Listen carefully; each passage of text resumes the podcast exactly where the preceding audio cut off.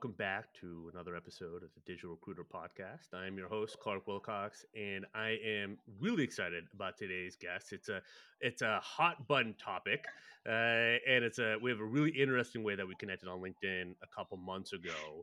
Um, his name is Darren Koontz founder of Mavik Ventures uh, and the CEO of Mavik Ventures.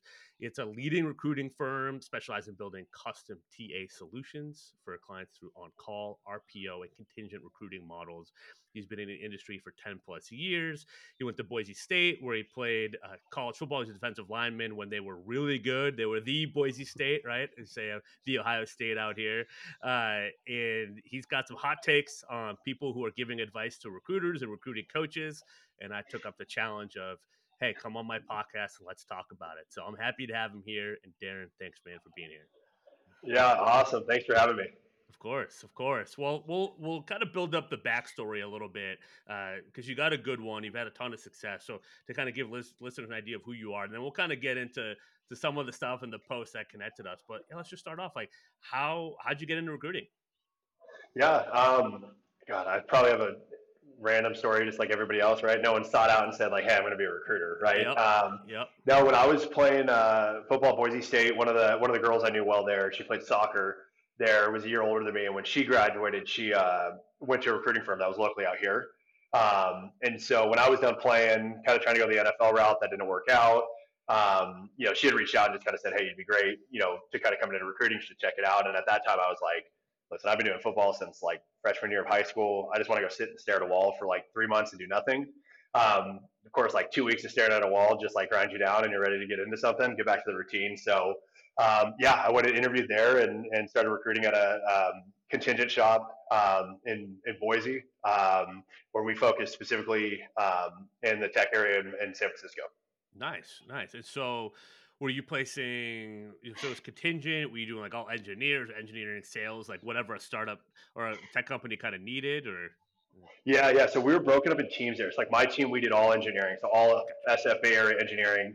Uh, we had teams that would do just, just product, um, just sales, um, and stuff like that. Obviously, the engineering was the, the hot ticket there. Um, that was kind of like the just the most aggressive, kind of high pace, fast paced um, environment. I was probably one of the weirdos that like liked it. I loved it. It was it was one of those where people are just like, oh, this like contingent recruiting stuff sucks. It's, you know, you have to do BD all the time or constantly just compete. You know, getting beat out on stuff. But I, I always to me it was like like gambling almost, right? Where you're like, you kind of like you're playing a hand each time. You're playing a hand each time you get a good candidate and just kind of seeing where it turns out to and, and learning kind of a lot of the psychology behind really taking, you know, candidates through the process, you know, working with different types of companies and stuff like that. And the ways that you can kind of influence the outcomes that you're wanting and, and making sure that they're aligned with obviously what candidate and company want and are looking for out of that hire too it's interesting you say that. I think the interesting point, like you, are gamifying it a little bit, right? Yeah. I think the best recruiters and salespeople I talk to, they kind of always had that. They look at it as a game. Like you treat it seriously, right? Like the game is like, how can I be really dialed in with my candidate communication and getting the right people and being transparent and not creating a bunch of headaches for myself, right? By yeah. pissing people off or anything else like that, clients or candidates. like you kind of gamify it. You, get it better. You said the psychology or what did I do here? How can I do better? And if you gamify it with combined with like some real, I think, radical like self like honesty and awareness, yeah. it, it actually gets really fun. But you also become so much. I mean, I was like you, but I had to become way better as a person because it exposed yeah. so many of my weaknesses when I started recruiting. I was like, I am not 10% of what I think I am in my head. Like I'm getting exposed brutally. And and I had some success early, but you kind of have to face yourself and be like, do I want to improve as like a person as this, or am I okay kind of doing the stock recruiting answer and oh I care more about other people and yada yada yada versus yeah. actually like doing it, right? Yeah, one hundred percent. It's one of the things I, I, I think it's the coolest thing when you're when we hire new recruiters, like people that haven't ever recruited before, we're training them from the ground up and stuff, and you just start seeing those changes in their personal life. Like you'll see them around like their friends or family and just how they're talking, of their confidence come out and stuff. It's it's crazy to see just like how drastically, like even people that have kind of come in a little like timid and shy, you can just kind of tell that's probably how they are outside of work too. To then being like the leader of their friends group, or the one that's always just like making the charge. It's what we're doing, and you just see that confidence build, and it's it's it's so rewarding to see it. It's awesome. Like whenever you start seeing that way with people, and you just start seeing them develop and everything, and it's just it's really cool to see just that impact and just how those little things just change not just their work, you know, their career, how they make money, but just everything else in their life.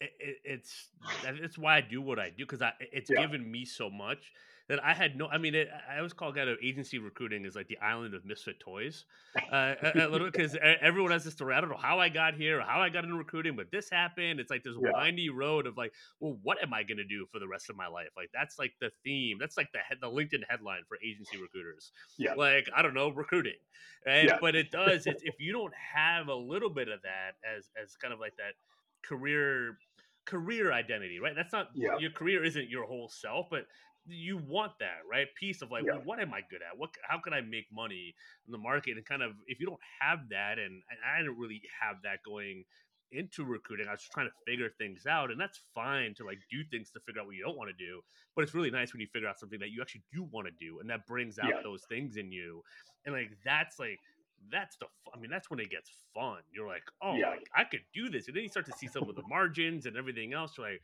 okay, like let's you know this is sweet. It all, all makes sense. Yeah, this well, is sweet. yeah, recruiting is a job that yeah you go tell your grandparents and they're like, what are you doing? You're like, oh, I'm a recruiter, and they're gonna be like, oh, that's cool. Like, what are you gonna do next? You know, and you're like, no, like I'm actually doing really well, right? And they're just like, you know, they don't don't know about it. Um, and so it's always it's it's always that kind of like job that people just don't don't really understand or don't really know, or they had a friend's cousin's dog that recruited once and didn't like it, so they heard it's a bad thing to do or something. But yeah, it's cool to see just like the, the possibilities and, and things like that. And I think a lot of people get into it and just realize like, you know, they can come in, make a lot of money doing it, be really successful at it. And, um, you know, I, we talk with a lot of people about like, you know, really where we see people make the turn in recruiting. And I, I would say this probably for anything is eh, making it a career, not a job, you know, and a lot of people, and it doesn't need to be some big fancy job that's your career, right? I mean, it, I, I, know people that are bartenders that you know like made a career out of it, right? They manage bars all over the place, super high level, you know, do very well doing that.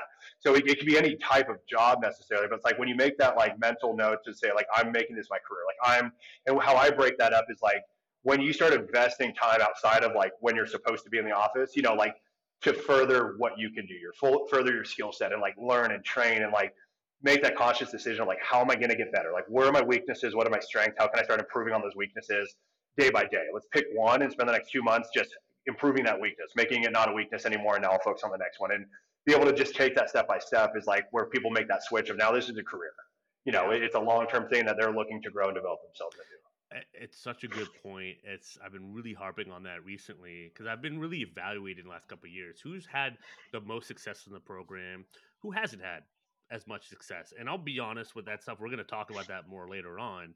It's the ones that dip their toe in the water, or they don't go all in, yeah. or they don't respect how hard this is, but how also rewarding it can be on the other side. And it's going to kind of forge you in a sense. And yeah, yeah. we're never going to get respect at the Thanksgiving table, right? We're always going to be Rodney Dangerfield, right? Like the no respect, yeah. right? Like we're always going to be that, and that's you just have to embrace it. It's like, yeah, oh, yeah, you know yeah. what? It, we're gonna get no respect, but you know, maybe we'll have maybe we'll have a nicer house. Not that that matters. Yeah. It doesn't yeah, matter. There'll be but, uh, Thanksgiving at your table. Yeah, this is like an agency recruiter joke, right? With listeners and all of us here, like well, you guys know what I'm talking about, right? Like you don't have to be arrogant, you don't brag or anything like that. It's just like, okay, yeah, that's fine. Yeah, enjoy that. Yep. You know, enjoy that job. Like we'll get it. Like that's fine. Yeah.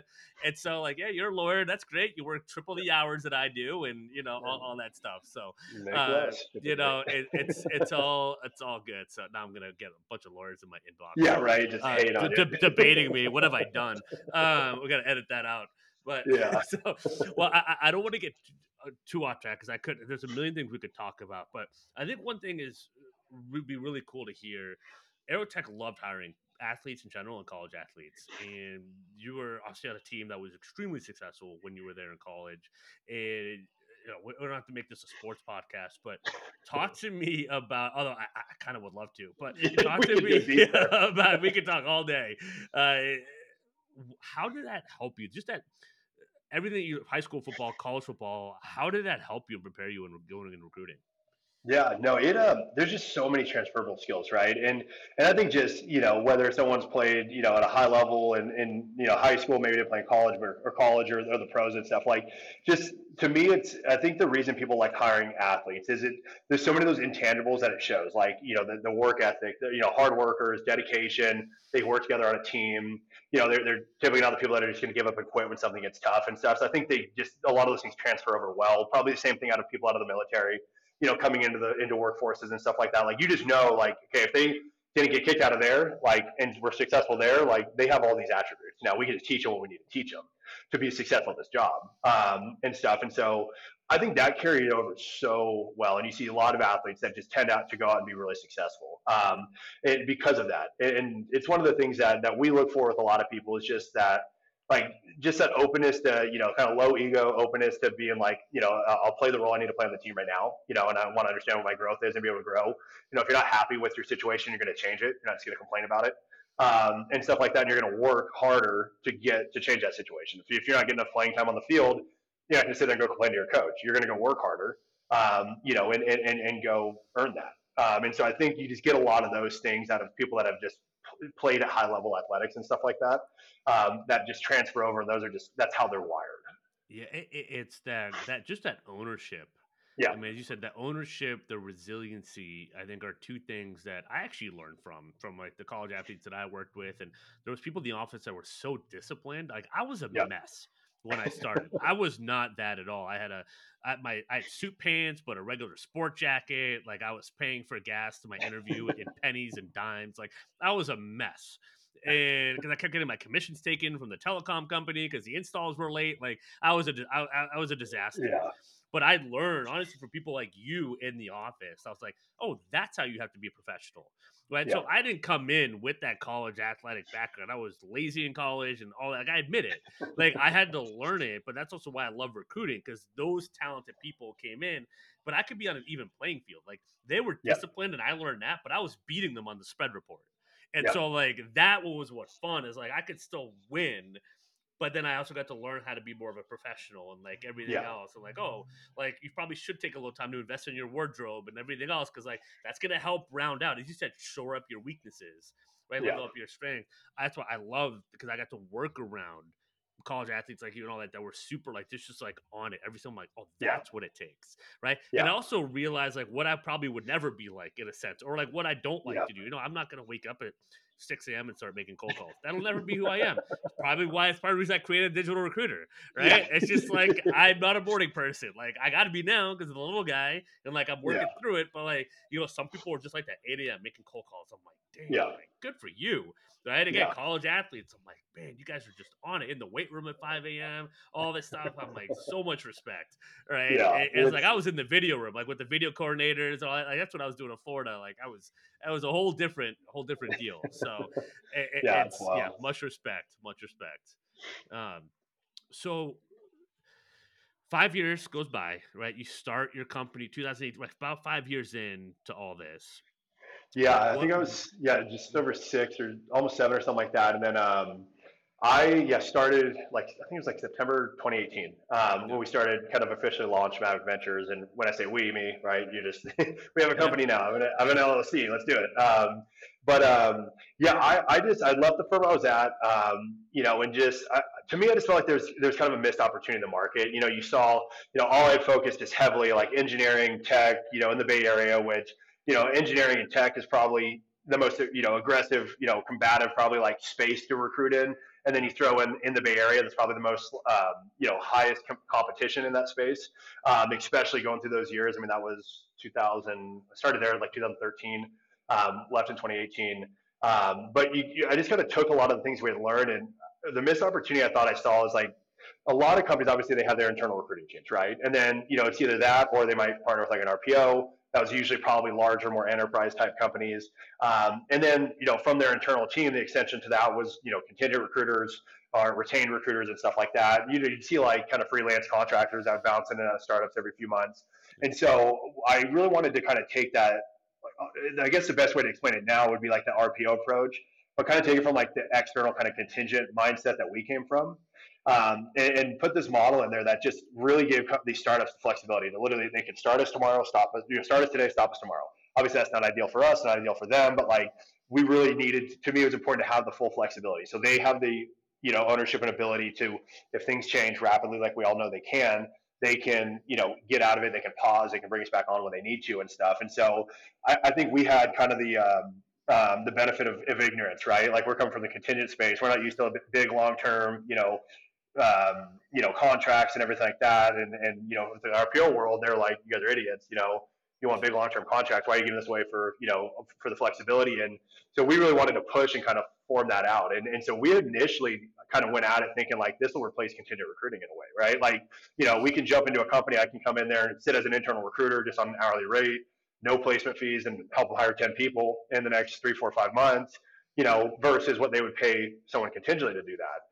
Um, and, and, what we quickly saw was that it, it, if anything, it went more and attacked kind of the internal recruiter, probably the typical person that would just be an internal recruiter. Because a lot of these teams started saying, "Wait a second, I, I don't need five, six, seven recruiters on my team.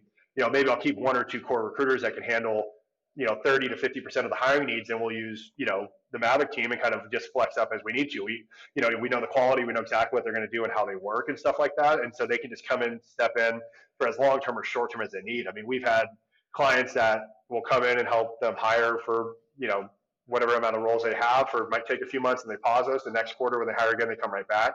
Um, we have some clients that have had four recruiters with them for the last three and a half years um, nonstop with no break in between. So it'd be like more like probably a traditional rpo but they just do it through on call and they kind of have the flexibility if they wanted to stop um, and stuff like that. So that that's where like our first kind of approach was. And so it was a lot of it was educating the market. You know like i, I spent probably nine months, like call, I was I was calling all these RPO firms and like pretending to be this little like ag tech startup um, out of like uh, Idaho, and I'm just like, yeah, I just want to learn how your model's working. So I'm like, someone's got to be doing this, right?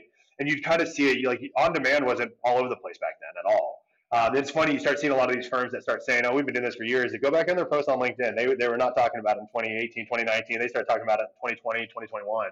Yeah. Um, and, and uh, it, it was it, we kind of proved the use case, right? It was a lot of companies at first just like, ah, we kind of want this or we don't know, but then I think a lot just started seeing the value, and it's you know you we it was one of those that took probably like six, seven, eight months. We were just doing contingent stuff in the meantime, trying to convert companies, and it was just kind of like you know I love the idea, but we're doing what we're doing kind of thing, and I think we converted our first on call after like eight months of trying to convert these companies to on call.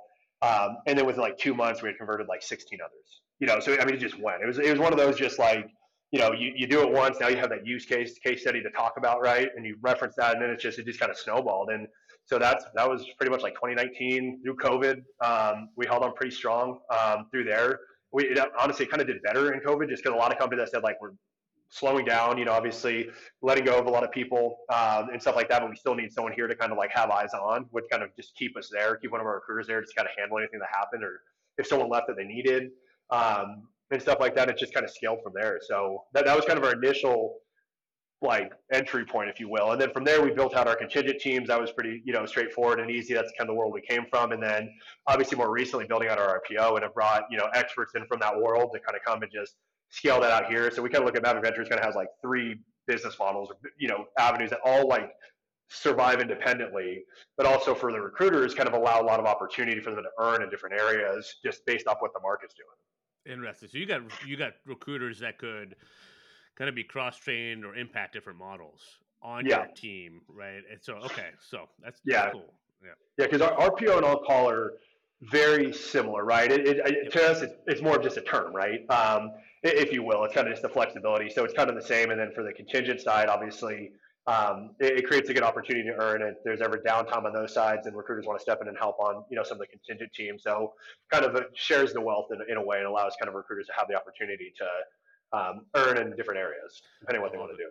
Yeah, no, that's that's great, and we just have building out the team that we're building now, kind of seeing that as well, right? People yeah. have different priorities or different things. There's also timing, right? One month they want to do this, one month they want to do something else. So uh, yeah. it's just it's good to have that you know flexibility. What one thing that was really interesting when you were talking was how much you listen to the market that you just got to know the market and you got to call them and that's one of the things i harp on all the time I did a LinkedIn live on this earlier was like get figure out your value prop, figure yeah. out your ICP and go get to know them.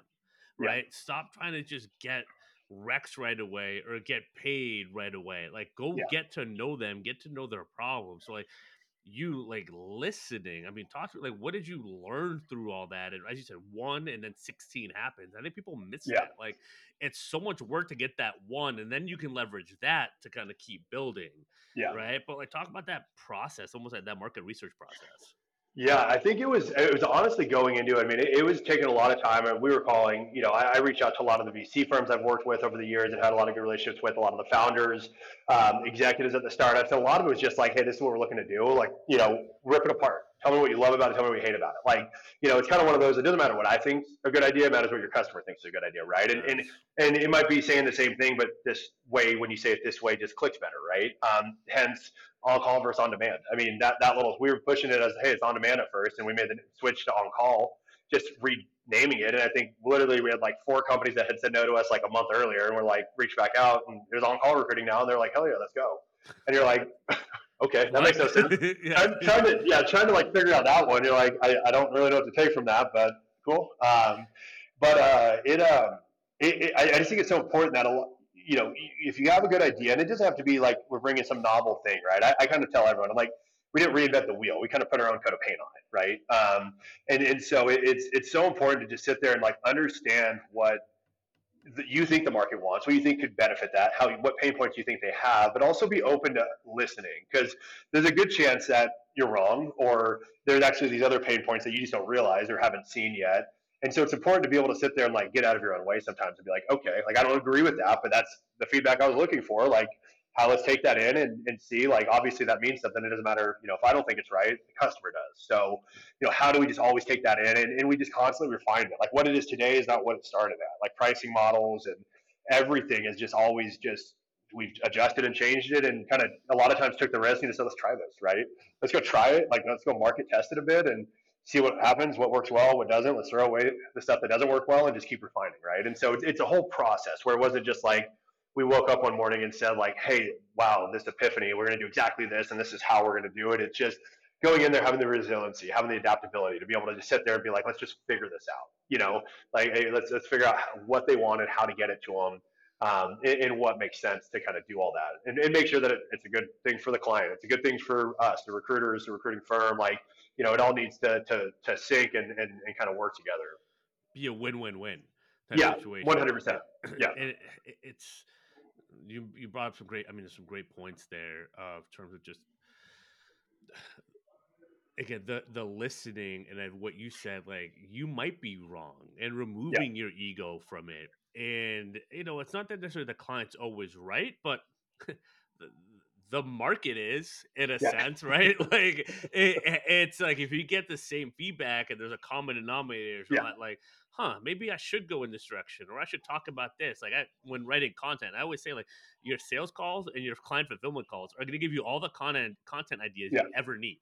Like because that's the pain points, and then you just figure out the ones that keep coming up, and that's what you write about. Like that's the themes in your business 100%. and the content and you mentioned earlier like the importance of training and investing and, and you mentioned working through this process. How do you balance the time or how did you balance the time between learning this but also still trying to make money and make placements versus yeah. actually like taking what you've learned and like rebuilding processes around it? Because that's yeah. there's a lot to do right? It's, it's, it's hard to, to to sail the ship and kind of build it at the same time right? yeah so how did you kind of approach that as an owner? Yeah it um it, it, gets tough, and that's where I think a lot of people. Um, it really comes into like you have to be willing to put in the work, 100, percent full stop. Nobody's going to do it for you. No one's going to come and just be like, "I really like you, so let me help," um, you know, and stuff like that. And we wish that would happen, but it, it um, honestly, I think it's just you, you kind of take like, you know, okay, here's a big complex problem, or here's what we're trying to get you. Like, don't just look at that, right? Like, let's break that down into like smaller, simpler solutions that we can go. Okay, this is kind of how we like strategically like do this and then this and take these steps and kind of keep working towards that and and and, and be open to adjusting and pivoting on the way right and that's the thing I, I talk with a lot of people about it where they're just like well you know we could you know well if i go hire people then I, it's going to take away from me producing and i'm like well that's your choice right like i, I get it, it it's going to be tough but like you're choosing to just not do something because you're going to do something else and like or you could just work hard. Like it, I get it. There's only so many hours in the day, and, and and that's where I'm not saying like, oh, you're just not cut out or don't you're not working hard enough. But like that's the dedication it needs to take. If you're going to sit there and be like, hey, it's going to take me time. We're going to hire someone. I need to learn how to train them and get them up to speed, but I still need to produce. You know, like that, the, the, the equation, there's not an equation that just allows that to work if you're not just adding more time and effort into it, right? Yeah. That's, that's the only answer that you have to do. And so for a lot of that, it was, um, you know, we went out, like I was generating, you know, uh, all the revenue at, when we first started. I was working all the accounts. I was just doing everything, you know, bringing in the other recruiters that we hired, training them at the same time, um, you know, to get up to speed and, and, and working with them on that. And I mean, it was a lot. Um, and to be able to like put that all together, it, it you know, just, you kind of just take one step at a time, right? And just kind of start, okay, what's our, what do we have to get? Like if we want to do 500,000, you know, as a company, what do we need? To, how many clients do we need? Let's, let's work backwards from that. How do we get to that? We want to hit a million. We want to hit 5 million. Like, what do we need to do to get there? You know, um, and then just always kind of plan for those. To me, like I'm a big planner, I'm a big numbers guy. So I like being able to sit there and just be like, okay, if we want to get to here, like, okay, this is how we work backwards and get to that. So like, what do we need to do to start taking those steps, right? You're not going to do it tomorrow. And again, it, it's the you know, we're kind of in a culture of people just want it instantly, you know, fast, quick, you know, good, all that, you know, um, and it, it's just not the reality. Um, and, and, so I, I, always tell people, like anyone trying to start anything on their own, like first off, whether it fails or is successful, like do it, jump in with both feet because you're going to learn so much. You know, that's how we learn is from our failures. You got to, you know, take from it, you know, look at it and just say, what could I have done better? What did I do well? Um, and then move on from it. Um, but you have to be okay with just going out there and failing and trying something. It's kind of like when we were kind of pressure testing the the models. Or when a recruiter comes and says, "Hey, I want to go after these types of companies," I'm like, "Well, great, go do it. Like, tell me how it works. You know, tell me where I, if I need to help or step in. But like, you just have to go do it. Like, we're not going to be like, oh yeah, let's just pivot the whole company and do this now because someone thought of an idea. Like, go market test it, go prove it, bring it back, and if it works, 100%, let's implement it. Um, but you just have to be willing to go out there and try something and be okay with it not working, right? And, and, and failing and learning from it and sometimes that that is where you you get to the answer right all these yeah. books and stories you read right oh it didn't work it didn't work and yeah. you know what jordan gets cut from his high school team yeah. and you know brady gets benched at michigan and all this other stuff like it just kept going and yeah. that you figure out greatness in those moments where you choose to accept it as failure or it's like all right i just got to keep going and just like ideas are meant to be tested and broken and reiterated and just embracing that yeah. process and doing the work is again we're going to come back to that theme over and over it's yeah. like yeah you have the choice i think what you said is so powerful i think some people try to they try to outsource their decision making right oh yeah. well this happened or that happened like no it was your choice like yeah. you chose to have a lifestyle business or you chose to scale and it didn't work the first time and that's okay yeah. Like that it truly is okay. I mean, that's what I've been interested to talk to people like you and other just like successful owners. It's just this there's not a smooth ride here. Uh, yeah. It, it's just not. It can be extremely fruitful ride, but yeah. it's not. Oh, it's not smooth. And like you yeah. shouldn't expect it to be. Like you should embrace the challenges. And I know you know I talked to Lauren and Christina, my team members. I'm like, yeah, we're in it, but like man, I love our problems, like in a sense, right? Like I, because I know I can solve these problems. like, yeah. like, thank God. Like I hated being in jobs where I didn't know what I was doing. Like I was a director's assistant in LA for a commercial production company. You talk about fish out of water. I had no idea what I was doing, how to operate the camera. I was like, oh, I got into video coordinating in football because of the football, not because of the video. And yeah, so, like, I learned real quick, and they're like, "Yeah, I don't think this is working out." I was like, "I also agree with that statement." Yeah. Uh, so it's like I'm happy that I have problems now that I know how to solve, or I can like work to the solution and build. And it's not always going to get to the market immediately, but sometimes yeah. it's just fun solving the problem. If I look back yeah. at the most fun times, it was like right before we hit like a big peak in revenue, but it was actually I was like, oh, we solved it. Like I know this is gonna work. Like it's yeah. all right there. It's going to the right direction. Like to me, that's like always been those moments. Like yeah. like that. I just like remember. I'm like we were right there. Like no one believed in us. Right? You know, Rodney Dangerfield, we're misfits, and then it freaking works, and people are like, "You're amazing." I was like, well, yeah. yeah. thank you. I'm not, but like, I, it's like a lot of work went into like making that happen. It's like I'm glad the market resonated because that is such a validating feeling when you get something together that the market wants and that is like that you solved it. So yeah. Yeah, it, it's one of the things. It's just so funny. You can use that like creative part of your brain, right? And really look at just be like, okay, what is you know the most successful companies we all know of? You know, it, they they are rarely the one that just thought of this great idea and just like all of a sudden that's what they became. It's they kind of someone's tried it before. I mean, even look at like the tablet, right? Like everyone thinks of the iPad. HP had a tablet out in the 90s that flopped, and you know even in the early 2000s when the iPads were out and people were like, the HP tablet's actually still pretty legit. It just it was ahead of its time. Yeah. Um, and you look at it, just like so many companies or businesses have kind of like, you know, they stood on the shoulders of the ones that didn't make it, right? Or they went, you know, you should leverage that, right? If you know, hey, well, they got here, so let's we, we can look at that. What did they do to get there? What did they do well? What didn't they? And let's take off from where they went. Let's not start where they started again. Like we have the opportunity now, you know, because they they made they tried that we can kind of learn from their mistakes and grow from there. And so you're kind of starting from where the last person left off in a way, um, which is huge. But yeah, it's just having to be able to go out there and just put the effort in and try it, right? And and, and just knowing that listen, I, I am not going to give up. You know, I'm going to do whatever I have to do. And that's with starting the business, right? A lot of people are like, wasn't that stressful or this? And I'm like, not really. Um, you know, like yeah, there's stress in there, you know, and stuff like that, but I, I don't know. I just have the mindset, like, you know, went into it just like, well, it's going to suck. It's going to be tough. There's going to be answers I don't know that I'm going to have to figure out. But like, I won't give up. Like, I, I know personally, I will do whatever I have to do to to make this successful. And so when you kind of go into it with just that confidence, right? Like, it, nothing's going to be bad, right? Because I, I'm already expecting it to suck. I'm already expecting it to be tough, you know. So I'm just going to like work through that. And I know I'm not the person that's going to quit or give up, and I'm just going to keep going. Um, and so when you when you're like that, it just kind of you know you're just like okay, uh, we'll figure it out. it, it's it's like being like a caged lion versus out being out in, in the safari. Yeah. Like yeah. it's for me being an Aerotek, I got so much value there, but after a while, I was like, I'm a caged lion, and that drives me nuts. Yeah. And I was like, I gotta get out on my own and just explore and just see if I can make it in in the desert, in the jungle, yeah. like and, and, and go make it happen. And there's just like a, a, a thrill there and adrenaline that it's like it's all on me to yeah. make it happen. Now I have an awesome team and everything else, and we're all invested together. But when you start yeah. out, it, it is lonely, right? Yeah. They say it's lonely at the top. Well, hell, it's lonely starting out too.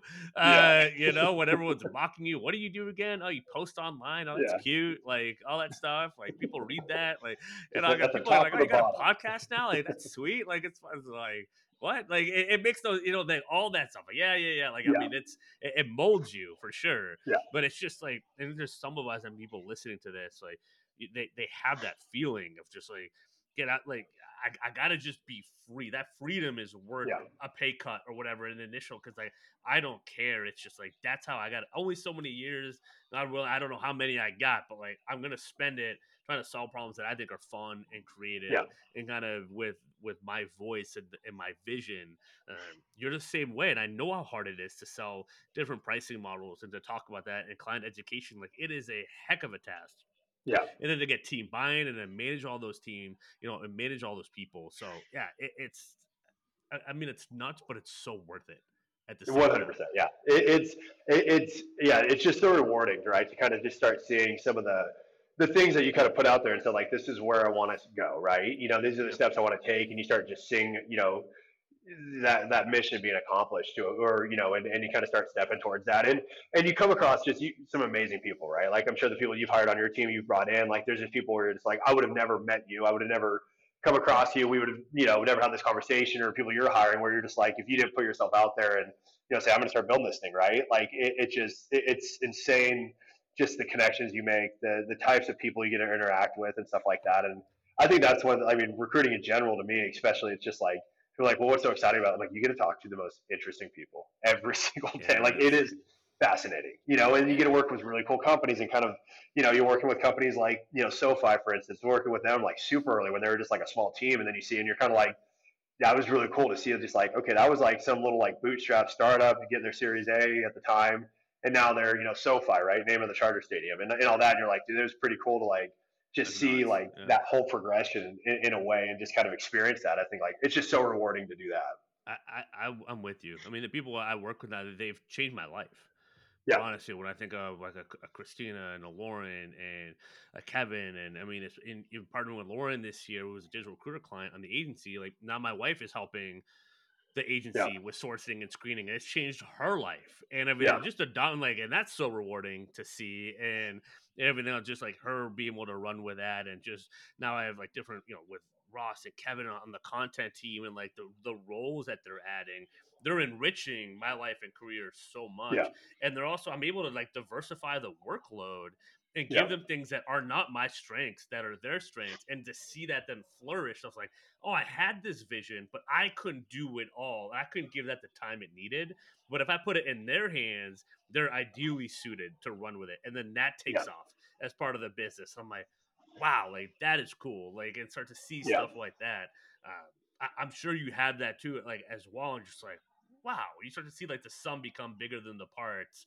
Yeah. you start to see those, you're like, whoa, like this is crazy. it's like, wait, what else could we do? Yeah, It's it's wild when you start. Yeah, it's, it's all about you know when you're leveling up your team, right? Like you know you're bringing people in and and you know they, they have strengths that you don't have, right? And it's all about having you know the confidence in that vision of saying these are the things we need to build. These are the things I think we need here, and you just start.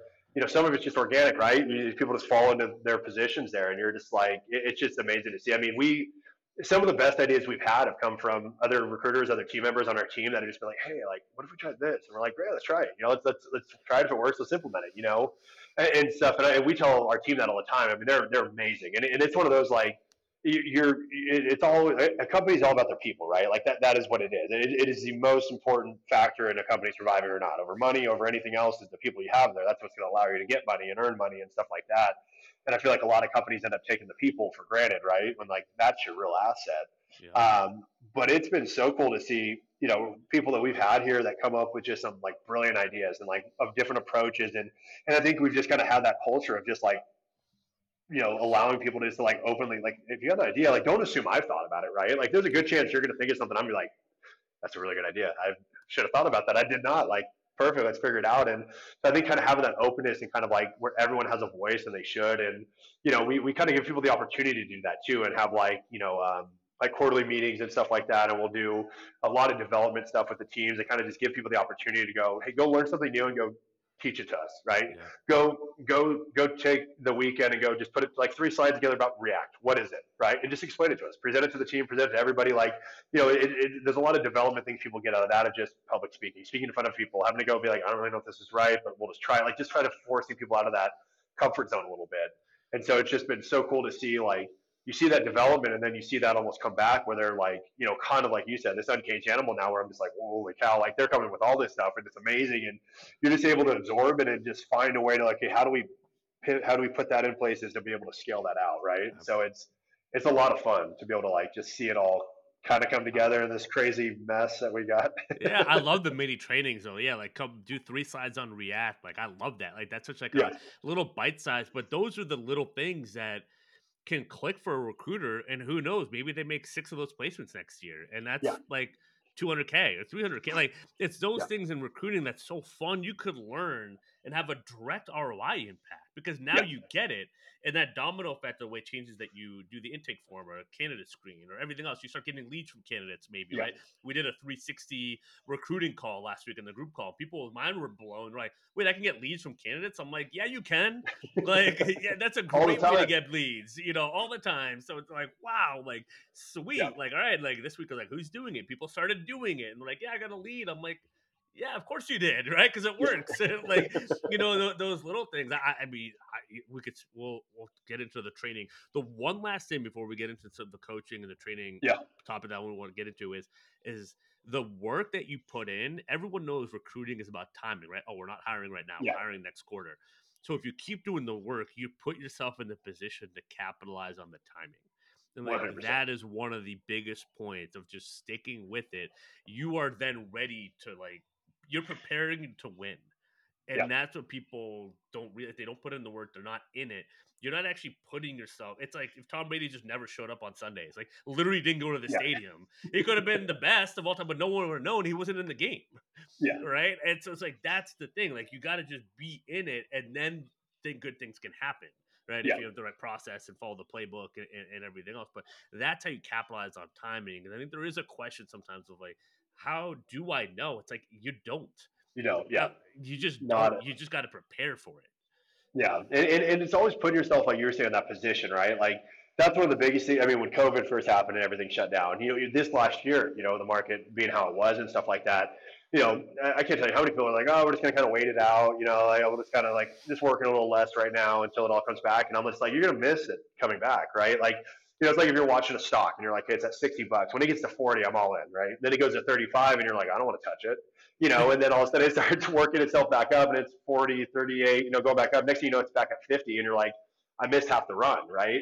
You, recruiters are going to see that happen in the next year because they're going to be sitting there waiting, to see it. It's not like this faucet's just going to turn back on, right? Like, you know, we've seen it happening over the last six months of just like significantly coming back and stuff. And that's not, you know, saying, oh, the whole market is, but it's just because of the work and the effort we've constantly been putting in. It's kind of like talking with the team where it's like, listen, we're, we're heads down get it. It sucks compared to other years, right? But we can sit here and complain about it, or we can keep positioning ourselves to capitalize on this when it's back.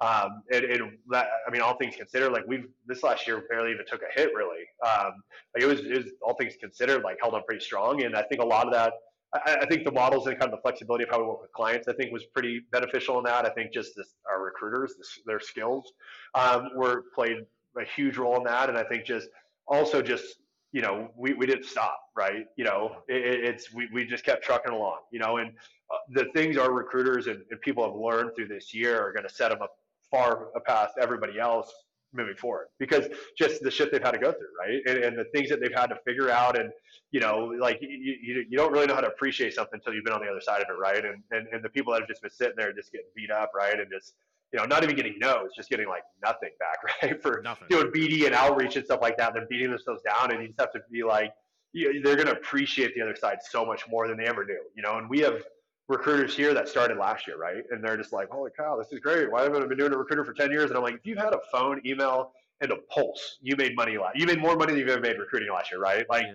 That's not normal. And so a lot of them that went like that was year one and this is year two, and they're like, whoa, and like this is it's hard work, right? Like it just is what it is. But you know, you got to keep pushing forward, and you get that all the time as recruiters. You know, you'll get your friend that's like, "Oh God, I should have been a recruiter. You just make a bunch of money and go to Vegas all the time, right?" And you're like, "Yep, yep, that's, yeah, exactly all I do. It. Yep, yeah. I, just, I, I, go to Vegas and make a lot of money. I guess that's that's cool. Like, yeah. thanks for discrediting everything yeah. else and you saw the one weekend I went to Vegas in the last few years, and just okay, cool. Yeah, yeah. I, I, everything else is you know, the, yeah. the, the gray, the hair loss, the weight gain, all that. I'm I, am projecting now, but yeah, it, it, it's it, it's crazy.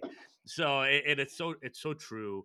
This is a good segue to topic that I'm really excited to talk about. The the initial post that you made, which you know for for those, I think I brought it up I'll read it off for a little oh, bit. Oh, yeah. You know, shocks me how many people with less than five years experience as a recruiter are trying to sell these recruiter training or recruiter branding programs. Right? Those who can do, I guess, saying those who can do, those who and those who can't teach. More true than I thought. Right? Brand and marketing is important, but supplement supplementary to sales. Right? Good old fashioned hard work, cold calling outpaces a fancy LinkedIn page all day which that I might actually disagree with you on in this current age, but I completely agree yeah. with the beginning pieces. Um, I think I'm about starting a podcast, and that's why we're here now, right? I was like, dude, let's let's get on here. But to talk to us about the inspiration for that post, yeah, it, it's because it's great. Yeah, yeah, I, I, I don't know. I'm, I feel like I'm always one to kind of call it out to a point and just, just be real, right? And, and I just said you see so many, you know, things get posted, and there's been so many that I'm like you know, you just want to respond and you're just like, just I'm staying out of it. It has nothing to do with me. It's not worth my time. Yeah, you got to stay focused, right? But, and like, yeah, bringing that energy at times, but man, it's hard. yeah, there's where you just want to keyboard warrior back at them, right? But uh, it, this one kind of struck a chord because I was like, listen, like the market sucks. You have so many recruiters that are out of the jobs that traditionally should not have been, right? Like they they it wasn't due to their skill set, right? It was just companies lay off and had nothing to do with their performance necessarily. Some probably did, you know, that's just going to be what it is. But a lot of people that are just down, right? It's been a tough year and all this, and you just, and then like the sharks come out, right? And they're just like, you know, I look at it like they're just preying on these people that just don't like they'll they'll do anything right now to turn this around. So they're traditionally wouldn't have given the time of day to these people, but now we're just like, I don't know, like okay, let's try it. And so I'd heard just some like stories. There wasn't anyone like specific. I, I there was a post I saw, and I, I'm trying to remember before this call who it was.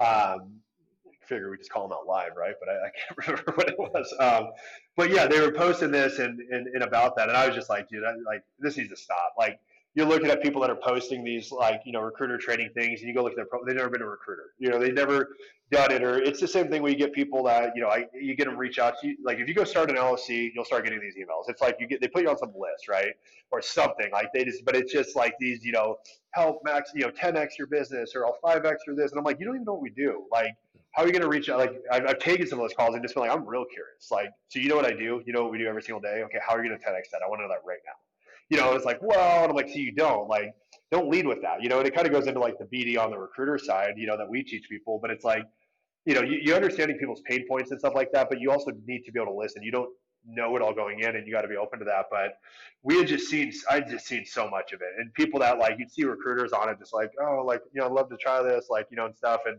there's specific ones where I'd reach out to people like, do not like I don't know that person, but don't don't pay them a dime. Like yeah. they've never been a recruiter. This is my two second read on their background, right? How are they going to teach you how to do this? It's the same people that were coming out saying, um, you know, the ATSs were. Uh, you know, there's an algorithm within the ATS. Or whatever. Yeah. I, I, that made me like second. I'm like, I've worked inside every single ATS, and I'm like, wait a second. Have these things been like not showing me all the profiles? Like, what's going on here? I, like, I did like second guess myself. People were like so adamant about this, and I'm just like, no, that is not true. Like a human said you're not a fit. They might have sent you an automated response, like an email that just, you know, I hit ignore or no, and it just sends them auto rejection email. That probably happened, but there's no algorithm, and that's how people selling that, right? You know, I'll help you, um, you know, beat like the SEO, AI, beat the keyword, ATS. yeah, keyword yeah. your resume so the AI doesn't, you know, auto reject you. And I'm like, so it's just all that built up, and I'm like, this needs to stop. Like, I, I'm just gonna say something about it, right? like, and just kind of call it out. And I've reached out to people that comment on those things, and I'll just like I'll, I'll reach out to them privately, right?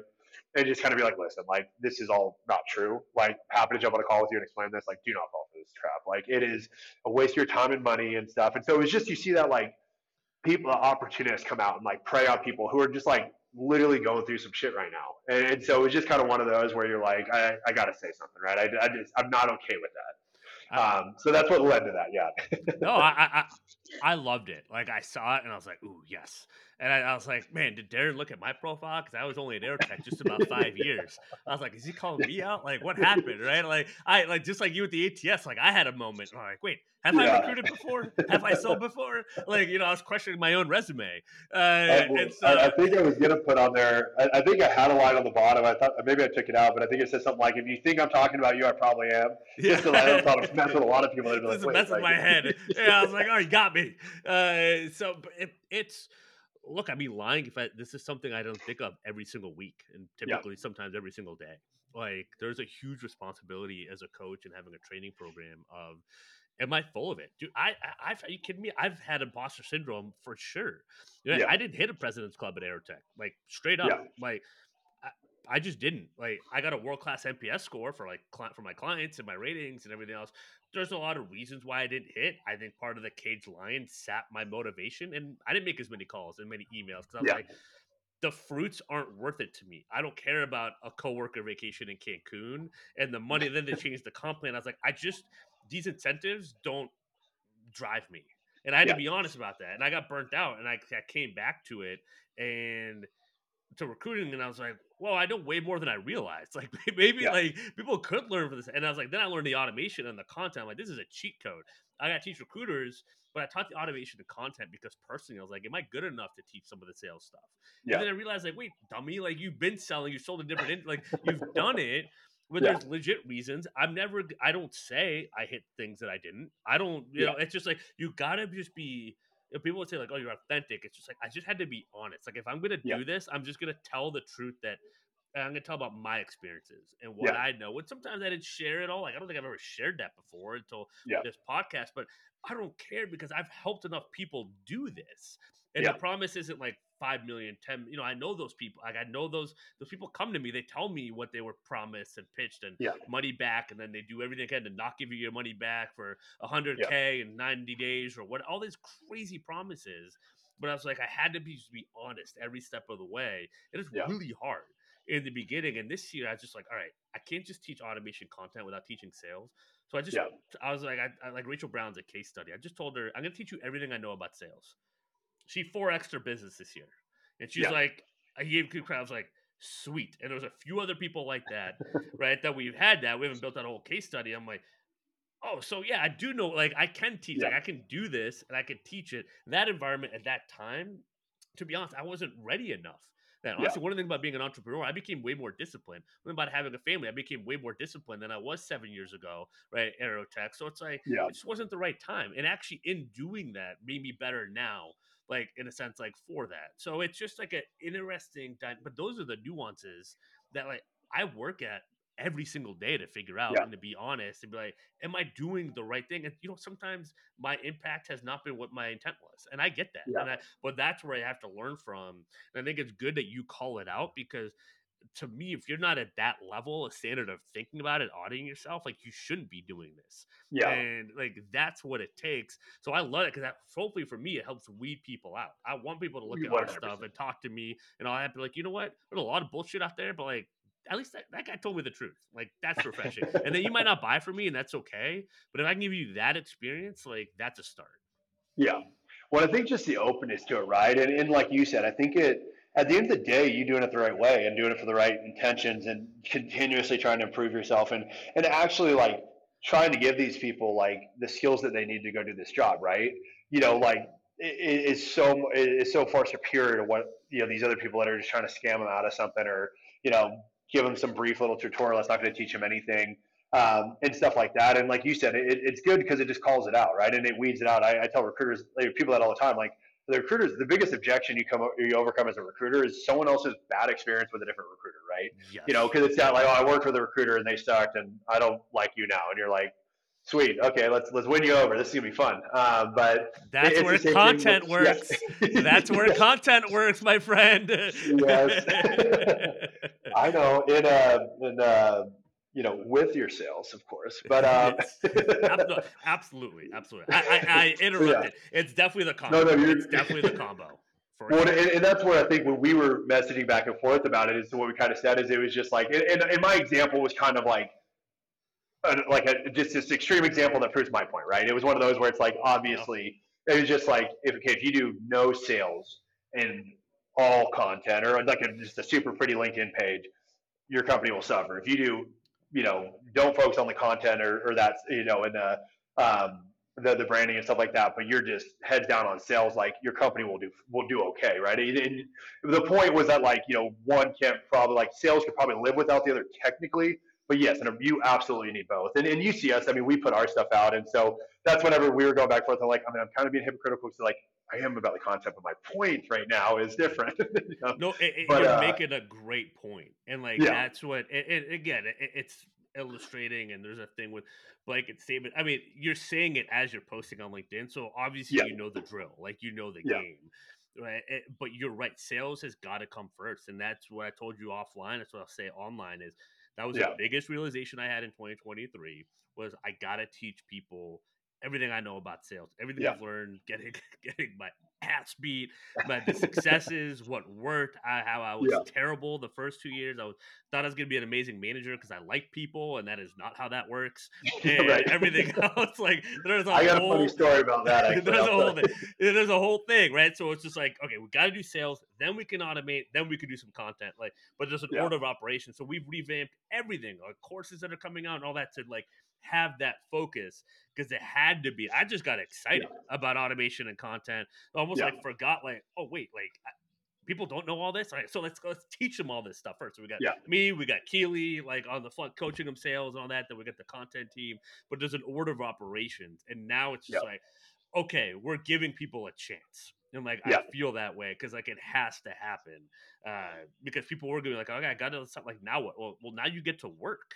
Like yeah. you're like, what do I do with automation content? Should, doesn't money fall out of the sky? Like, no, now the work begins. This just makes it easier. Yeah. Like this just makes it like you're leveraging your strengths. It makes your cold outreach easier and all that stuff just yeah. simpler. So you can actually do more, right? If you can take care of top and middle of the funnel, you're spending more time at bottom of the funnel. That's where you want to be.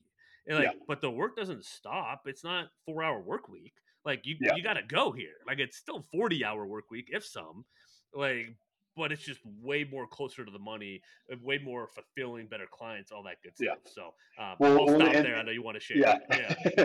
well, I was just say the inverse to it. That that touch is probably that you know the, where you know you we there's a ton of examples of companies out there that you know don't have the sales necessarily but have the content and you know their name right and and and there's a there is totally a value to that right i mean you look at uh I can't tell you how many people ask when they find out, oh, you're a recruiter, like, oh, like ZipRecruiter, and you're just like, no, not like ZipRecruiter, but I get it. You see in the commercial, okay, I, I, get where you're going here. But that I think is a good example of content and, and, and marketing and sales that's out there, or marketing that's out there that you know obviously not directly correlated to like what we're talking about, but kind of in a roundabout way of like I can't tell you how many times you know you'll hear about a company or we know companies and you'll start working with that company and I'm like I thought you guys like had it together right and you're just like this company's just a mess and has no idea what they're doing and, and they're going to go under quick but you know they had all their money in, content and all that stuff and branding and so like I guess my point to that is, is not to knock on content branding and showing that that can absolutely, do without sales, also the, the awareness and, and, and I see your name everywhere. and They must be doing well and stuff. So there's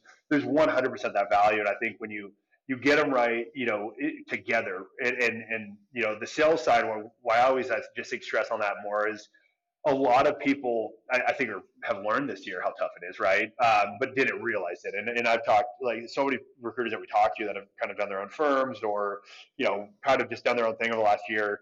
Um, you know, with everything that like, it's all the same thing. Like, you know, yeah, I got laid off or I left the company I was at and I just kind of started consulting. Next thing I knew, I had like four or five clients paying me full time and I was doing all this. And so I hired a sourcer. I'm like, this was amazing. And I'm going to spin a firm out of this and all this. And then now they're just like, and then 2023 happens and they're like, BD's tough. Like I, I, I didn't have to try for, you know, get companies last time. It was all through referrals or people I knew or my network. And now it's like, they won't even touch me, you know? And so like, I've heard a lot of them like that is, that's that's the realization of the BD stuff. That that is hands down the hardest part of this job. You know, like recruiting is is is the easiest part of our job if you're comparing it to the BD side. And you know, like obviously there's a lot of skills and things you can get in there, but like if I give you a search and a role and say, here's what we need, here's what they're looking for, go find me someone like this. Like you can go heads down and just like, I'm gonna get you some profiles, I'm gonna get you some candidates, I'm gonna get them. Like I know how to do that. That's easy. Um, the BD side is like that. I mean, that's just where it, it just it is tough, and you have to you know, if you haven't been taught how to do it, it's going to be really tough to learn on your own or to stay motivated because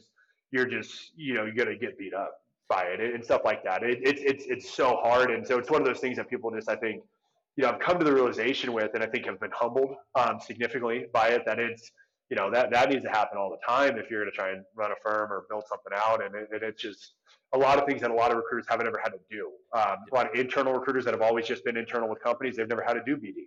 Um, they're really good at the recruiting side, or really good at probably like the understanding how the company is going to work internally and working with the hiring managers and building all those processes and workflows out. They know how to do BD. And then there's a lot of recruiters on the external side that have always done BD, you know, and they're trying to do this consulting thing now, and they're probably not that strong at like really working on the internal side with a company because they've never done that. So it's kind of these difference of experiences that people are kind of trying to blend right now and getting, I think, humbled in their areas of weakness. it, the, the, there are, and some are reaching out for support, and I think the ones that are humble about it, and yeah. hey, where can I get training and coaching, and whether you you know work with us or someone else, you know people, right? It's a paid yeah. mentor, or free mentor, or whatever it looks like, like going to figure that out and just understanding there's so many pieces to having a well-rounded game in this yeah. business in this industry and you know what, what, we're there to you know provide is just like that kind of always say like the staples like the easy button right? Yeah. Like you could buy a course and all that, and I, I strongly encourage it's pre-order. Right? No, I'm just kidding. But like, I'm not kidding. It is like you should buy it. But like, people work with us one on one because they're like they know they can text me, they can call me, they can message yeah. me, or one of the other coaches, and they're gonna get an immediate response to that immediate scenario that's come up. And yeah. as we talked about earlier, that could be the moment where it clicks. Like yeah. those are the learning, the scenarios, and like, oh, I can handle that scenario well, or I could try a new process, and I have the forum to talk about it on a group call or a one-on-one call. Hey, I tried yeah. this, and guess what? It worked. Like I couldn't believe it. Like I, I yeah. didn't know if this process was gonna work. Like we had someone like that yesterday that did the discovery call the way we teach it, right? Getting curious, digging, learning about them. Stop pitching yourself and what you do. Yeah, yeah. No one cares, right? like you know, like look at the people that are posting. It's been open for 30 days and all that. Instead of just pitching them, being like, "What have you tried? How have you been looking yeah. for it? Hey, let's talk about it." Yeah, we place a few of those. Like I would love to kind of learn where, where your challenges have been and hear your perspective on it. Sure enough, they were working with other agencies. They had multiple companies in the same industry and yeah. she dug in. She knew all his problems. She so she sent the contract. She got an email back saying, "Not only will I sign this contract, I need you to write another one for my other company." So we have that agreement in place, yeah. right? Like that's, what happened. She had never done that before. She's like, yeah. she counted it as a small win yesterday on the call. I'm like, that's about as big of a win as it gets because that approach shift changes the rest of your career yeah. Right. And however you get those, if you and you know yourself as a learner, if it's a one on one, is it group, is it courses, right? People are different. Like yeah. just lean into it and and go do it. And like just yeah. go make it happen because what's on the other side if you break through is life changing. Absolutely life changing. And, and just how you approached everything and and all of that because that's one of the biggest things and it, it's you, you kind of put yourself right in like the company shoes that you're reaching out to. You know, and it's we were with our recruiters all the time of like you need to have the confidence, understand the value that you're adding. Like we do a very good job at what we do, and and you need to be able to like understand that you're not just calling this number to call a number, right? Or just doing it because you know someone told you to. Like you need to be able to look at that and, and really understand like I, I'm going to drive a value here. Like I, I know this role, I'm going to find these people, and like they are going to get a benefit from working with me, and that confidence needs to be able to come out, right? And then from there, it's, it's doing the research, and, and I don't mean hours of research or just understanding like when you look at a company and you're going to reach out to them, like you know what's that process? How do you evaluate that company real quick? You know, go look at their current what's the team size? Okay, how many internal recruiters do they have, or you know how many people jump on LinkedIn if you got a recruiter so you can see who they've hired in the last 12 months. You know how many people have they hired? How long have these roles been open? Like you kind of just you're gonna have whatever process you have that you kind of quickly evaluate and go, here's my in. You know, okay, I'm gonna approach it this way, and and and being able to do that. But then yeah, when you're talking with the companies, like understand that that's a human on the other side of that phone, and like you know, like actually like how's their day going? Like what are the pain points they're seeing? You know, real curious, like you know, and, and, and diving into those areas and not just saying like, hey, I do this and this is my company and this is why we're so great and all this and when you sign this agreement, you know, and they're just going to be like, no, like, and, and if they do, they're not the client you want in the first place, right? Like you want the client that's going to sit there and get into the roles with you and really go into detail and invest, you know, if they can invest 30 minutes with you to go over these roles, they're wasting your time. Yeah, that, that's it. It's just yeah. be having those boundaries, like having that value, having those boundaries, sticking to them. That'll do more for your confidence than anything. And you will find the right people if you stay with yeah. it, right? Stay with the connection, stay with the calls, stay with the content. Like you will get it. You will turn the tide yeah. and stick with it. And to add to that, we were talking about coaches before, like vets, vet people, yeah. like be like again, it goes to having your own boundaries and remove yourself from kind of that emotional state as much as you can. And this is me saying this, right? Like I'm I'm yeah. telling you how basically not to like you know, but like seriously, like vet people, like and I would say like go hire, go work with whoever you're gonna listen to and that you're yeah. going to take the coaching from. That's the person to sign up with. If that's not yeah. me, that's okay. But go to someone that is, because someone else might be better to get you to a certain point, and then maybe I take the baton from there. Right, because yeah. I've had a few of those too, and like that's totally fine, right? I'm gonna keep working on my game because I'm not hung up on one lead.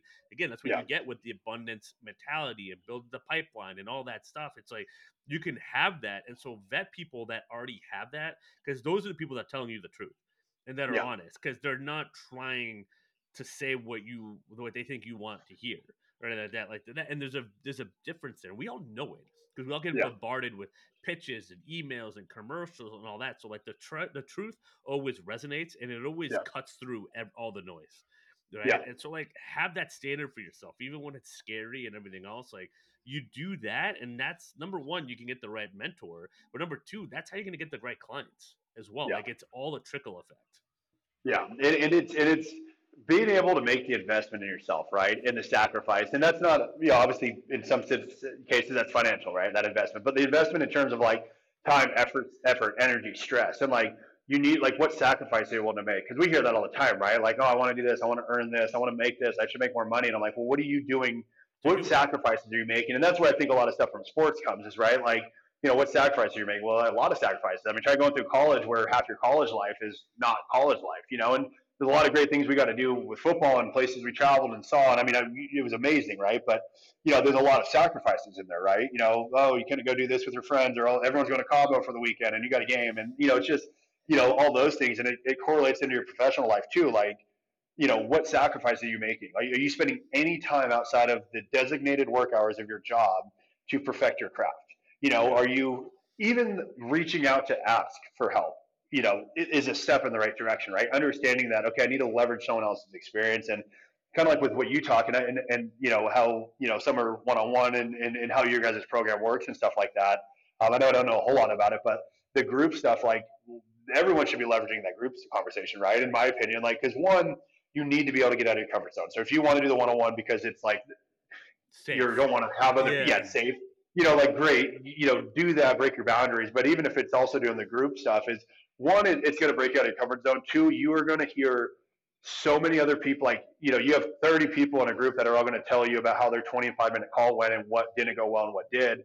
And now you've absorbed that, you've learned that without having to spend third, you know, that that's 10 hours of total experience time that you just were able to gain by hearing what other people went through and how they overcame that. And you're going to be on a call and be put in that scenario and be able to draw back to that and say, oh, like here's a good rebuttal of that. Here's a good way to overcome that objection. Here's a good way to explain that in more detail. Um, and, and, you're going to be able to leverage someone else's time and effort and, and, failure or success or whatever it was and without you actually having to go through that, you know, and, and it, it's huge to be able to like to gain that. And I think that's a lot of things that a lot of people don't realize that that they that you're gaining from that in a lot of those group settings and, and stuff like that. Eh, I mean, you're you, you're gonna hire you to be a salesperson. For us, but, uh, I want a percentage of anyone that signs up yeah, no, you'll, you'll, get a percentage. You'll get a percentage.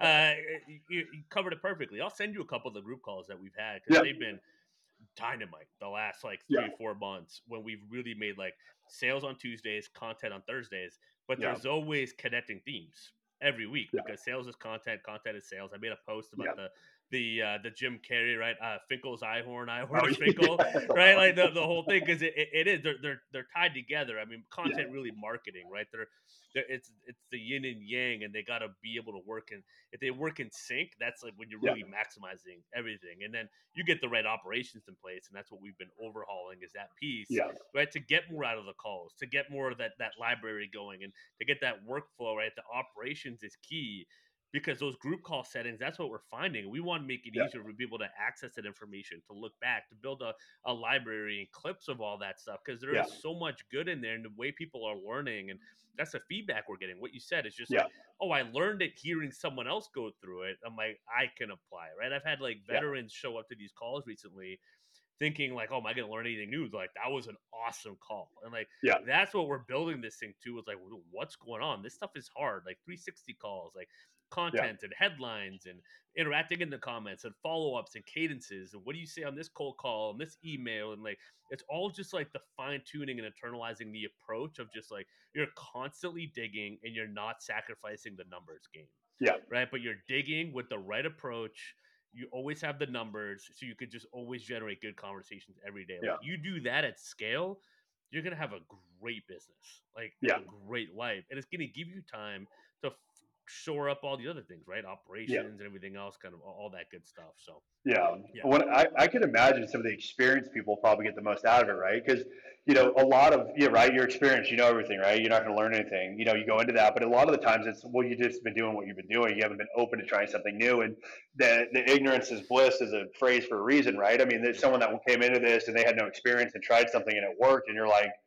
I would have never thought that worked. Like they didn't know any better, so they just ran straight into a wall and it worked out, right? And so it's like there's a lot of those things that you you sit there and go like, I would have not thought that worked, but it did. Like I, we, that happens all the time. There, there's recruiters that we have here that like some of their pitches or how they'll reach out about BD or the things they'll call out, or even just some like how they write the messages, right? I'm like, oh, I don't like the look of that, like you know, but I have to just you got to kind of let like I'm a big component of like controlled failure. Like you kind of have to let people just try something new, and like you know, if you want to figure out how, what, you know, hey, how should I respond to this email? I, am always like, why don't you respond to it, but send it to me. Don't don't don't hit reply yet, but I want you to take the time, have an original thought, right? Like digest what that says. What do you think you should respond with? And then send it to me, and then we'll walk through, and I'll help. Hey, I'd probably go this approach or this, or change this to this. This would be a better way to get that point across. But like just the fact of having someone go through that process and like just try something, right? Even if it's wrong, they're going to learn and retain so much more of that little lesson than if I just said, "Hey, let me send you. I'll just forward you what to say," right? Because they're never going to learn right? And so it's I, I, think a lot of those sessions, yeah, there's people, some of the people with the most experience probably have the most to learn or gain from those because they also have the experience to be able to go implement that after and go, oh, that's a good idea. I can immediately do that tomorrow on this next call I have because they already have the skill set and that they're leveraging to have those calls set up and stuff. There's two things to that point. Some of the fastest ROI, I guess, right? Yeah. Wins have been from veteran recruiters coming in, yeah. and the light bulb goes, and they have this whole network already built that they can yeah. use the strategy and tactics on. They're like, oh, and it just amplified everything. Like, so you talk about 10x, yeah. like that's actually how you get it at that level. Cause like, oh, is it for yeah. beginners? I was like, it's not because like, it's like, if it's, you haven't really used LinkedIn or automation or, or tried to approach or like seen like a really like evaluated your pipeline and like yeah. old clients and all that, like there's probably stuff in there that we can find. Like I almost always find something. Yeah. Right. But if you're new, right, it's it's that foundation and kind of just learning. And as you said, yeah. that's what we have like support tickets, right? So people submit, hey, this is what I was gonna say, or this is what I want to post, and then we a coach gives them feedback, right, yeah. on that. It's the same thing. I want you to come up with it from everything we've taught you, and I want to see because it shows me how you're thinking about this. Yeah. And then 100%. I can kind of help you the best way you can you need to be helped. Yeah. Right. Versus just yeah. me gives fire hosing you with stuff, which Yeah, I still do at times. Don't get me wrong. I, yeah, You're right, and it's gonna happen. But it's like you, you gotta kind of break that up a little bit too. Yeah, yeah, guilty of that. Where you start answering it, and then ten minutes later, you're like, "How did we get here?" And they're Yeah. like, uh, "You just haven't stopped talking." And I'm like, "Okay, I'm gonna go back to work over here." Like, my Guilty, guilty. Yep. It, and I see it in the eyes. They're like, "Well, that was dense." I was like, Yeah, "Yeah," but I was like, "It's recorded. You'll go back to it." And I get people like that, Yeah. like a year, two year, year, two years later. They're like, "Oh, this finally clicked for me." I'm like, "Oh, Yeah. really? Like interesting. Like I thought that would have clicked for you right away, but like it's all good, right? We got Yeah. you got to allow for all the craziness and everything else in our life." oh, yeah. everything's gonna click the way we want it to click. And I had one member say, if I get ten percent takeaway from these calls, I'm happy because there's always so much. He's like, but if ten percent I can implement right away, I'm happy. Right? It's a little bit Yeah. better every single day, and I'm like, you know, it's that's a good manageable way to look at it. So Yeah, exactly. Uh, you just got to absorb something each time. Just something little Yeah. thing that you can take. Yeah. I, I appreciate it. Well, well, well, let's wrap it up. Well, I guess one Yeah. thing to leave, let's just say like an agency owner with, right? Like Yeah. one piece of advice, you go back to September 2018, you're like, oh man, I should have done that, or I should have looked at that first. Uh, Yeah. What would that be? Oh god, there's a lot there. We've. I Yeah. always tell everyone, I, we, we do not. I do not have all the answers, but I can. I, we've made plenty of mistakes, right? Um, Yeah. Plenty of fines, not having employment stuff done right, and all that. But I, I would say, like, really look at like what you want to start building on this. Like, in, in what benefit do you want this company to provide to the people you're going to hire? You know, and, and yeah, it might be a little bit of putting the cart in front of the horse, but I think that really is what allows you to start building kind of like that that vision and mission of what you're looking to build and, and, and what value you know you're going to add to other people that are going to be able to come here and how are you going to do that? I, I think it's it's huge um, and the probably the biggest thing is like we, we, we can walk and chew gum at the same time. Like it, it's hard work. It, it'll be the hardest thing you've ever done. It is going to cut into you know you outside of eight to five hours. Um, it is going to cut into family time and sacrificing things like that. And, and, and i'm not saying like the only way to be successful is to make those sacrifices and stuff like that. There's obviously the option of just not doing it, but it, it you just need to go into it expecting like this is going to be a lot of work, and, and if you're not willing to put it in, like don't try um, and, until you're ready to do that, really, because it, it's it, it it just is going to require a, a lot from you, um, and from that, I would say every single person is capable of doing it, right? You know, it's not a special person; it's just someone that's really going to put in that like effort and to do that, but that's probably the biggest thing I, I would leave it with is like just be ready to do whatever you have to do and, and be confident that you're gonna just you know you're gonna run into walls figure out how to get around them yep That's it. I love it. That's a great takeaway. It's great advice. trying to condense a That's lot it. into one little yeah. comment It- Like, yeah, the digital recruiter mindset even way before all this. So Yeah. it, it's it's you know I, I'm I'm not surprised. I mean, if, if you guys couldn't didn't know, I mean, this is really the first time Darren and I talked on a call, yeah and we went an hour and twelve here. It's like the most like the longest running podcast we've done. So again, I think awesome. if if you see that on LinkedIn and you see someone's post and you connect, reach out to them. Right, all these Yeah. amazing takeaways that you just had. Like, I wouldn't have had that if I didn't reach out and, and the comment and all that. I mean, this is going to be such a value add for Yeah. our listeners. So, I do, I, I appreciate you, man, for for being willing to hop on here and just sharing gem after gem after gem. There's a lot of good stuff in here, man, and I just yeah, congrats on on your success. I know there's more Yeah. to come, and uh, dude, I'm just glad that we're connected. We know each other now, man. yeah no i'm as well and i, I guess and it all worked out to your favor right because you just got to prove that content is works and for the sale right Yeah, content is I what the us out bastard here. with the puppet strings back here and over here. I wish I could tell you I I'm that, I'm that doing, right? smart, but I'm not. Uh, Uh, I'm terrible no, I look it. forward to Yeah. yeah. no, I look forward to, to obviously continue the friendship and, and getting to know you better. This is awesome. Absolutely. All right. Well, thanks, Darren. I appreciate it, man. And thanks for listening, tuning in. Give all the, you know, the ratings and all that if you liked it. And uh, we'll have Darren's LinkedIn and website on the episode page. So connect with him. Check out their website. They're, he's doing some really cool stuff. And there's a lot that, that you can learn from, obviously, as we, you just heard. So uh, appreciate it. Until next time, happy Yeah. hunting, guys. Yeah. Bye.